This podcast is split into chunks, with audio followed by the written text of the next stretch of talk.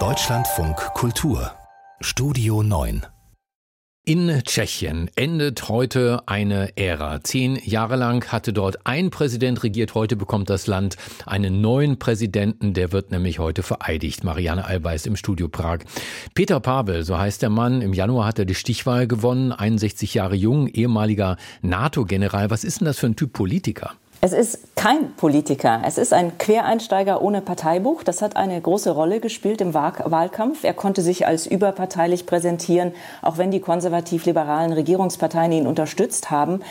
Pavel hat die Stichwahl um das Präsidentenamt mit fast 17 Prozent Vorsprung ganz klar für sich entschieden vor dem Ex-Regierungschef Andrej Babiš, dem populistischen Parteigründer, milliardenschweren Agro-Unternehmer, Medienmogul, also dem tschechischen Trump oder tschechischen Orban. Wie er das geschafft hat, das wird Pavel immer wieder gefragt. Er sagt, Tschechien habe eine Schlacht gewonnen, aber noch nicht den Krieg gegen den Populismus. Und er habe leider auch keine Anleitung, wie das generell gelingen kann. Was man aber sagen kann, Pavel war ein starker Kandidat, eine ruhige, sachliche, durchaus auch charismatische Persönlichkeit, die das bürgerliche Lager vereint hat. Und der Ex-Premier Babiš war ein schwacher Kandidat. Er hat sich als zu aggressiv, auch zu wankelmütig, zu unseriös entlarvt.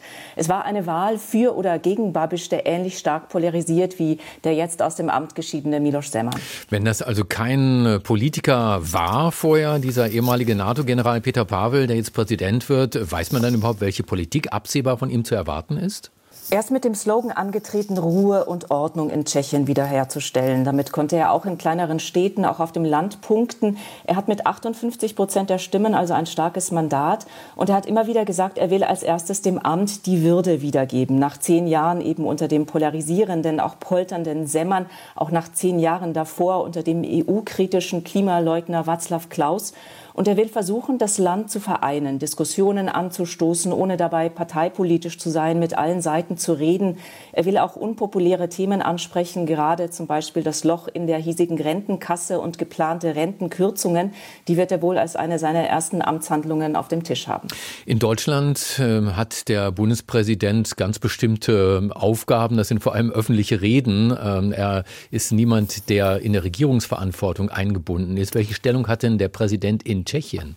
Auch Tschechien hat wie Deutschland eine parlamentarische Demokratie, aber der Präsident hat hier schon mehr Kompetenzen als der Bundespräsident, auch viel mehr Einfluss noch auf die Meinungsbildung. Ex-Präsident Miloš Zeman hat das in seinem Abschiedsinterview äh, noch mal gesagt und sich dafür ausgesprochen, die Macht des Präsidenten noch weiter auszubauen. Er hat das nämlich in den vergangenen zehn Jahren immer wieder und bis zum letzten Tag quasi getan, alle Lücken der Verfassung aufgespürt, Verfassungsklagen riskiert, vor allem um seine eigenen Interessen oder auch seine eigenen Leute in wichtige Positionen zu setzen. Der Präsident ernennt hier die Regierung, auch einzelne Minister oder er ernennt sie eben auch nicht, wenn die ihm nicht passen. Er ernennt Richter, auch Uniprofessoren machen. Aber Pavel hat angekündigt, dass er die Verfassung respektieren will. Der frühere Soldat hat immer wieder gesagt, dass er das Amt deutlich ziviler ausfüllen möchte. Was bedeutet denn jetzt die Vereidigung äh, Pavels für Europa, vor allen Dingen für die Europäische Union? Peter Pavel hat es so formuliert. In Tschechien spielt jetzt auch der Präsident wieder eine konstruktive Rolle in der Außenpolitik. Ich bin zurück in der Außenpolitik. Er will keine Nebenaußenpolitik betreiben, wie Semmern das gemacht hat. Und im Ukraine-Krieg, da unterstützt er die Haltung der tschechischen Regierung. Und die wiederum unterstützt von Anfang an mit Geld, mit Waffen. Die Ukraine hat pro Kopf mit die meisten Geflüchteten aufgenommen. In Interviews hat Pavel auch schon Ungarn kritisiert wegen der russlandfreundlichen Haltung, auch Polen für seinen Umgang mit dem Rechtsstaat. Also auch gegenüber diesen früheren Verbündeten, den Visegrad-Staaten, Ungarn, Polen und der Slowakei, da sind andere Töne aus Prag zu erwarten. Pavel hat ein ganz straffes Programm für die ersten 100 Tage angekündigt. Er will alle Nachbarländer besuchen, in weniger als zwei Wochen auch Deutschland, auch Brüssel und er will bald nach Kiew reisen. Also, Peter Pavel wird Herr der Prager Burg. Er löst Miloš Seemann ab, seinen Vorgänger, der zehn Jahre im Amt war. Ähm, was wird von dessen Politik übrig bleiben? An was wird man sich erinnern? Da haben selbst Anhänger von Miloš Zeman oft Schwierigkeiten, eindeutig positive Worte zu finden. Gestern hat es eine Politikerin der ANO-Partei von Andrej Babiš versucht.